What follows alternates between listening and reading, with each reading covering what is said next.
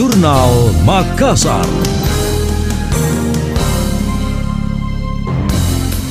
Saya Emil Faris dalam Jurnal Makassar. Badan Pusat Statistik BPS Sulawesi Selatan mencatat angka kemiskinan di Sulawesi Selatan per September 2021 menurun 0,25%, yakni sebesar 8,53% atau sekitar 765.000 jiwa dibanding Maret 2021.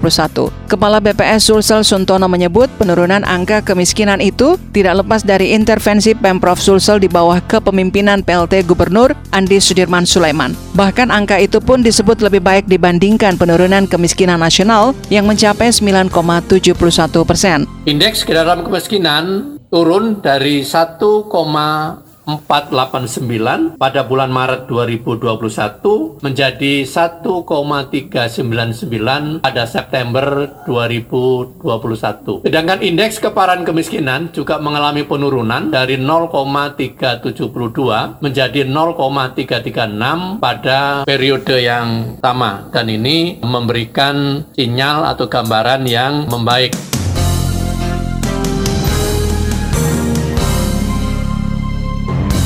Tidak hanya kemiskinan, BPS Sulsel juga mencatat angka pengangguran berhasil ditekan. Per Agustus 2021, pengangguran di Sulsel turun 0,50% menjadi 5,72% dibanding Agustus 2020 yang mencapai 6,31%. Di sisi lain, pertumbuhan ekonomi Provinsi Sulsel juga terus meningkat. Atas pencapaian tersebut, pihaknya memberikan apresiasi setinggi-tingginya kepada Pemprov Sulsel yang bekerja keras secara cepat dan tepat di masa pandemi. Anda masih mendengarkan Jurnal Makassar dari Radio Smart FM. Pendapatan negara di Sulawesi Selatan sepanjang 2021 mencapai 12,7 triliun atau sebesar 97,9% dari target sebanyak 13 triliun rupiah. Kepala Kantor Wilayah Direktorat Jenderal Perbendaharaan DJPB Sulsel, Saiful, menjelaskan capaian itu mengalami pertumbuhan 5,67% jika dibanding tahun sebelumnya. Data yang diterima mencatat realisasi pajak Sulsel tahun lalu mencapai 10,3 triliun atau naik 91% dari target yang ditetapkan. Jadi dari dua jenis pajak ini, yang paling besar terduduknya adalah di PPH dan PPN.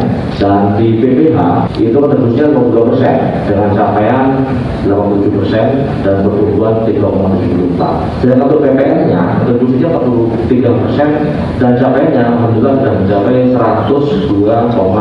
102,9% dengan pertumbuhan 18,4%.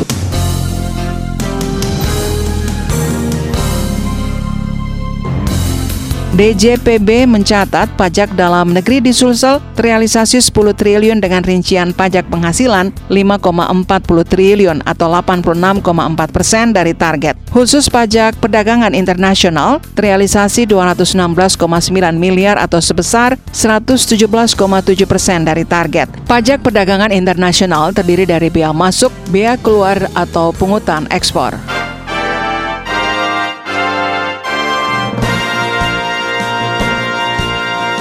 Demikian tadi, Jurnal Makassar.